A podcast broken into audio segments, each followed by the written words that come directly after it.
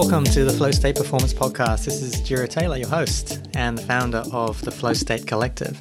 So, we're going to dive straight into this week's episode. This is part five of a six part series uh, that goes deep into meditation. I decided to make this mini series and stick it on the podcast because I'm passionate about meditation in the sense that nothing has been more transformational. Nothing represents more of a bedrock of my spiritual practice and my life in flow.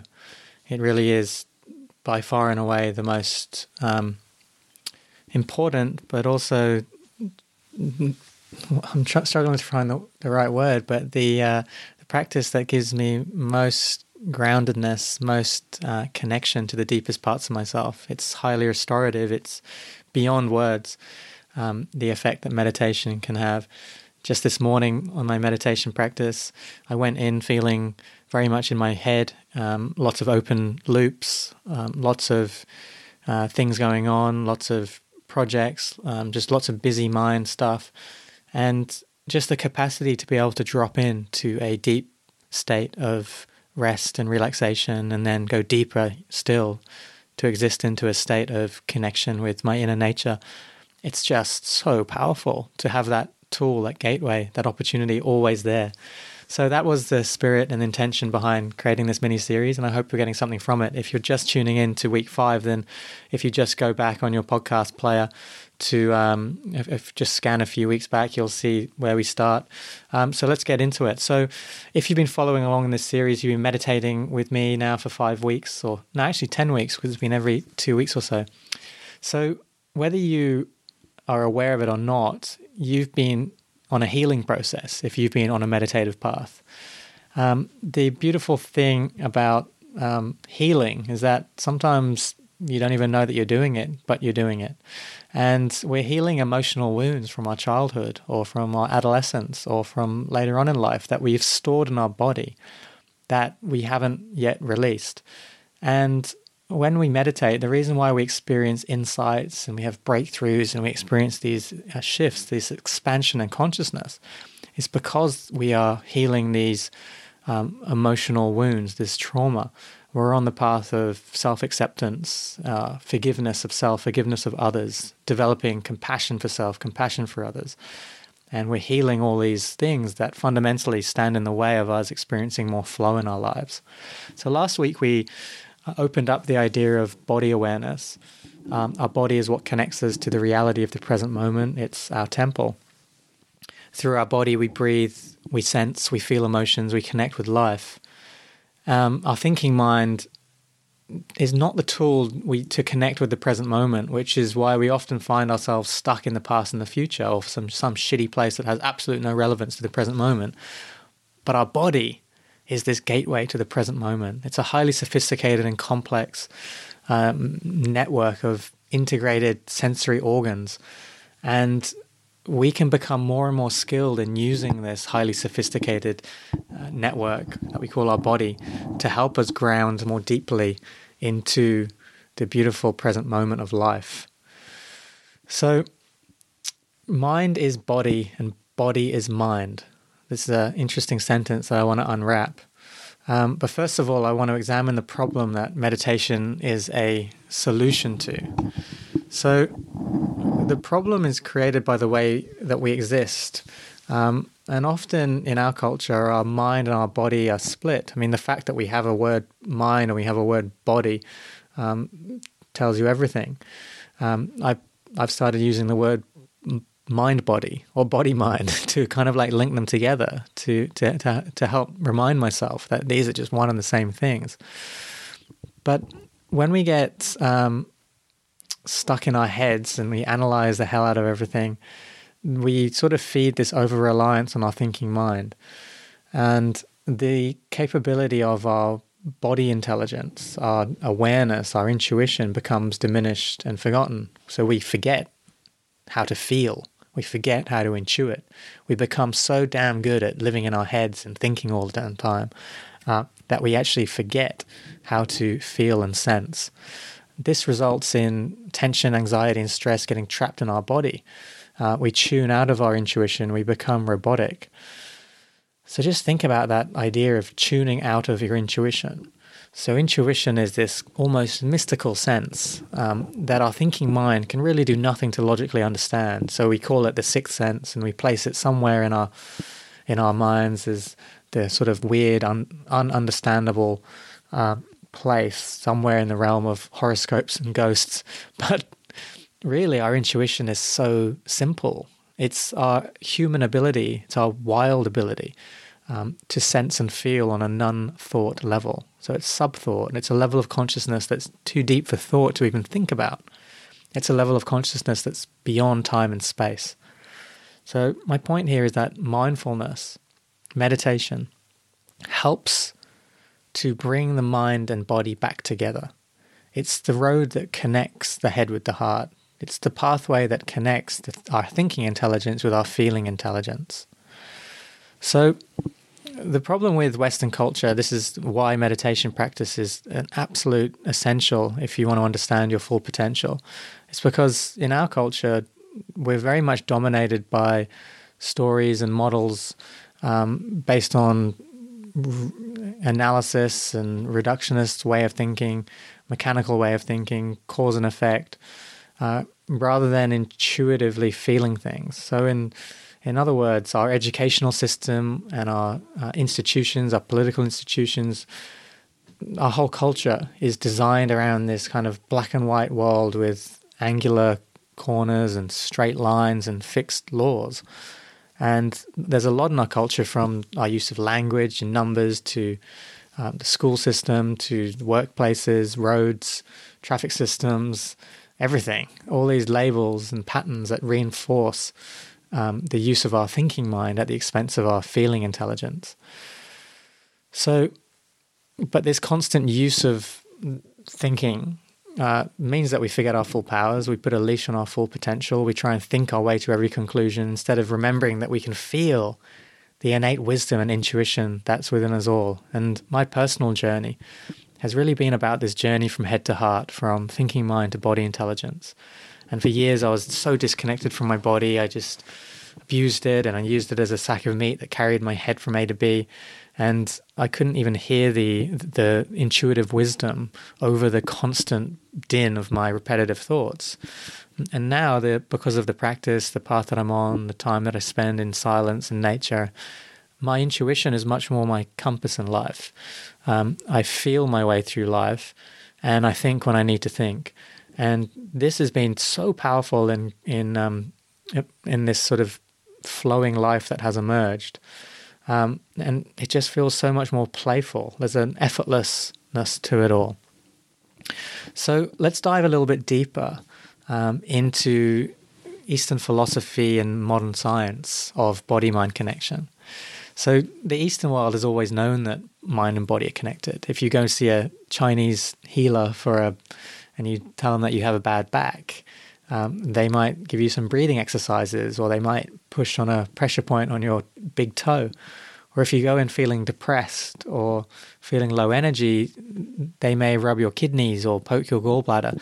Because in the Chinese tradition, meridian lines and energetic centers in the body are what their entire health system is built around.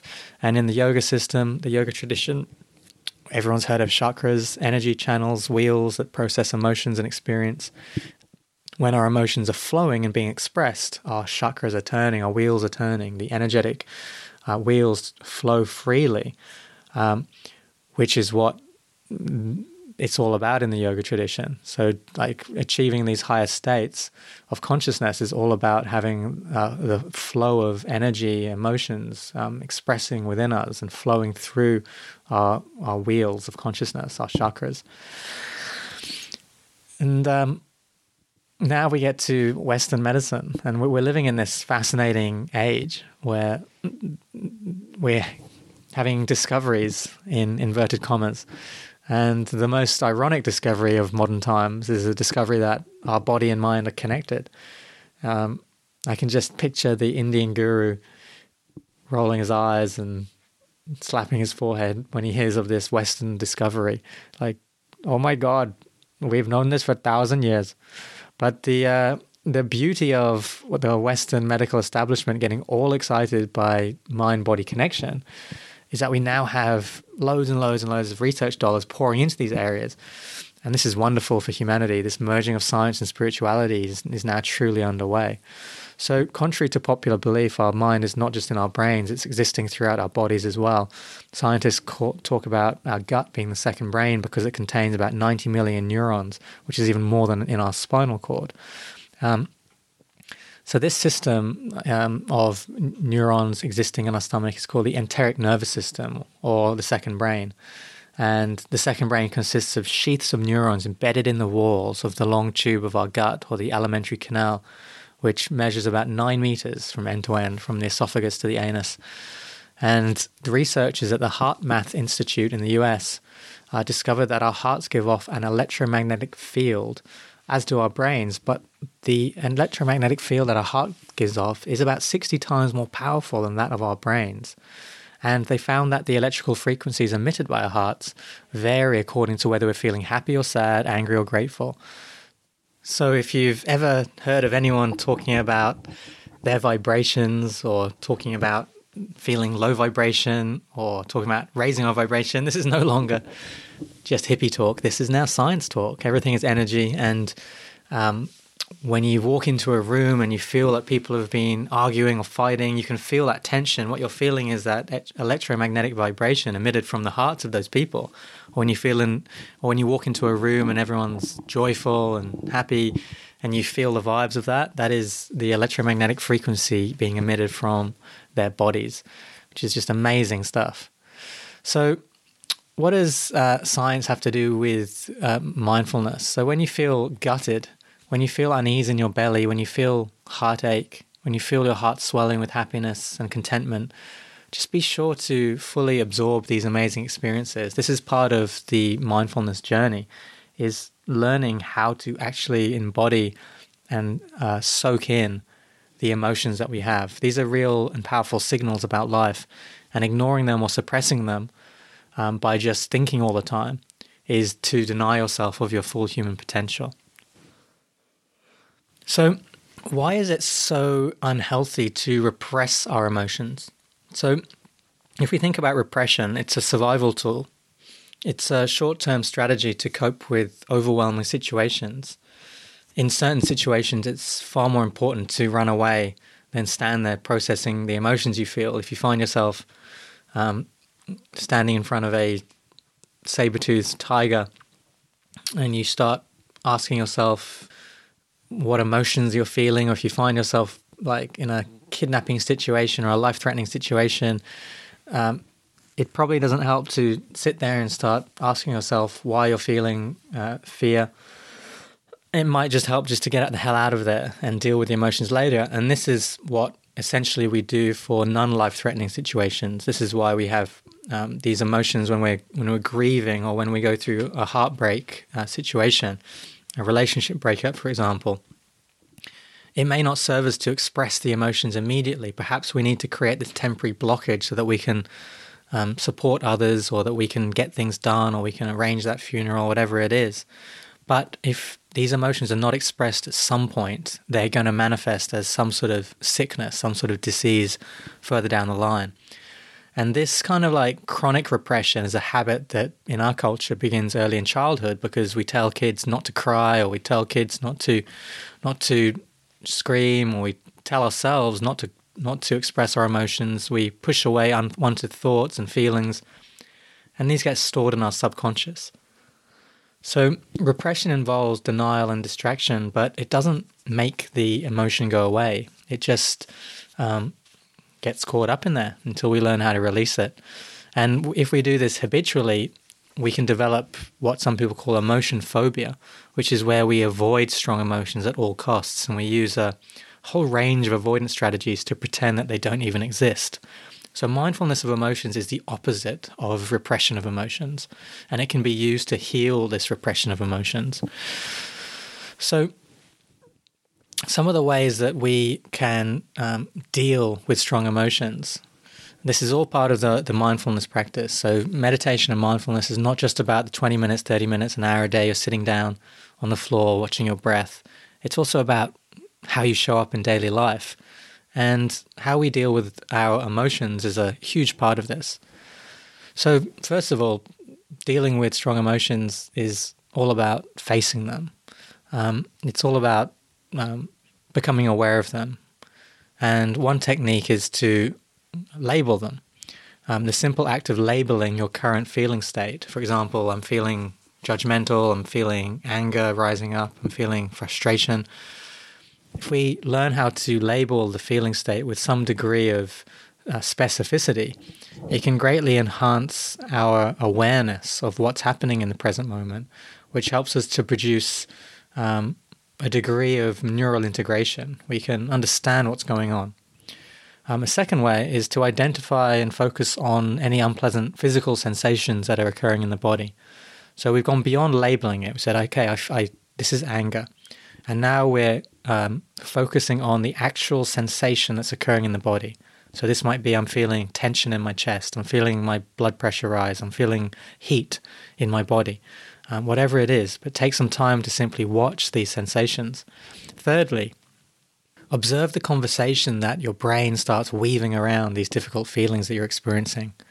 Um, your brain wants to take this uh, emotion, this feeling, and it wants to create a drama and a story. So watch it. Like watch what watch what what happens here. The, the, the brain might start weaving this story about how you're not good enough, about how that person's not good enough, about how other people are always stupid or lazy or whatever it is. But your brain will want to create a story because this is how your brain operates. Story is a very powerful part of it describing its reality. So the aim here is to feel the feelings and watch the drama unfold rather than getting sucked into it. We're going to practice this thing called emotional surfing where we're learning that there's nothing we need to do with these difficult emotions. We're not trying to like control um, the wave. We're trying to learn how to ride it. Um, so this the emotions just simply come and go like all phenomena in uh, in our existence. They're transitory. They're impermanent. Um, the irony is that we the uh, the more that we sort of avoid them or uh, engage with them, the more that we get caught up in the drama, the longer they linger. Um, but the more that we can learn how to lean into them, um, ride them, surf them, um, notice them, become aware of them, allow them, um, the more that the quicker that they will pass. So true control of emotions is requiring no control at all. So fifthly, we can ask ourselves a question um, when in the course of an activity or while contemplating something, we can ask, am I avoiding an uncomfortable feeling by engaging in this? So, for example, if we uh, reflexively flick onto Facebook, or we reflexively go and pull a beer out from the fridge, or we automatically um, start um, arguing with our partner, we can ask ourselves, Am I doing this as an avoidance strategy? Am I doing this to avoid feeling something? Or you could also ask yourself, if I wasn't doing this avoidance strategy, what might I be feeling? And these are just simple strategies to help us actually face up to our emotions in a responsible way. Um, and this will help us increase our emotional intelligence and become a more advanced human, responsible for your own growth. So, I want to give you some home practice to work with apart from those um, techniques around dealing with strong emotions. So, the practice is aimed around developing more awareness of your body. So, first of all, I invite you to learn to tune in to what is there. So, I want you to practice asking yourself, instead of saying, What, what do I think about this? Instead of offering people, Oh, these are my thoughts, I invite you to ask yourself, What do I feel about this? And I invite you to offer to people what you feel rather than what you think. This is just, this very simple shift is very profound. Just asking yourself, giving yourself permission to express what you feel, what you sense, rather than what you think is a huge step. Secondly, I invite you to create this space and stillness in your life to allow your body sense to emerge. I carve out about an hour every morning to go be by myself um, I go walk in nature, sit with trees. I sit down and meditate. I play my little uh, guitar. I maybe say a few prayers or sing a song. Um, and I just sit in stillness and listen. And this is allowing my body sense, my intelligence to emerge. Uh, and thirdly, I invite you to um, shift your mental habits of emotional repression and avoidance by uh, going through those five steps that we talked about before. labeling your feelings, identifying the sensations, and watching the stories that your brain starts to create. So that's it for week five of this six week series on uh, meditation. We've covered a lot around mind body connection. We've covered a lot about what happens when we repress our emotions and how we can start to express our emotions. I hope that you've got something from this. Let me know if you've got any questions. You can email me at giro at flowstate.co. Wishing you a week of beautiful flow and stillness and deep contemplation, expression of all your emotions. And if you want to learn more about flow state, about the work that I do, about the work that we do with individuals, with organizations and teams, please go to flowstate.co and you can find more about how we are um, working towards the realization of our vision of a world in flow, which is based on individuals, teams, companies, organizations, and systems being in flow. So go to flowstate.co to check that out. Um, and if you are a social media user, please feel free to join uh, the Flow Tribe group, which is a Facebook group. If you want to receive weekly emails with uh, explanations on how to live in the flow of life, please go to flowstate.co and pop your email in there, and then you'll get sent all the updates that I enjoy writing. All right, take care. Bye bye.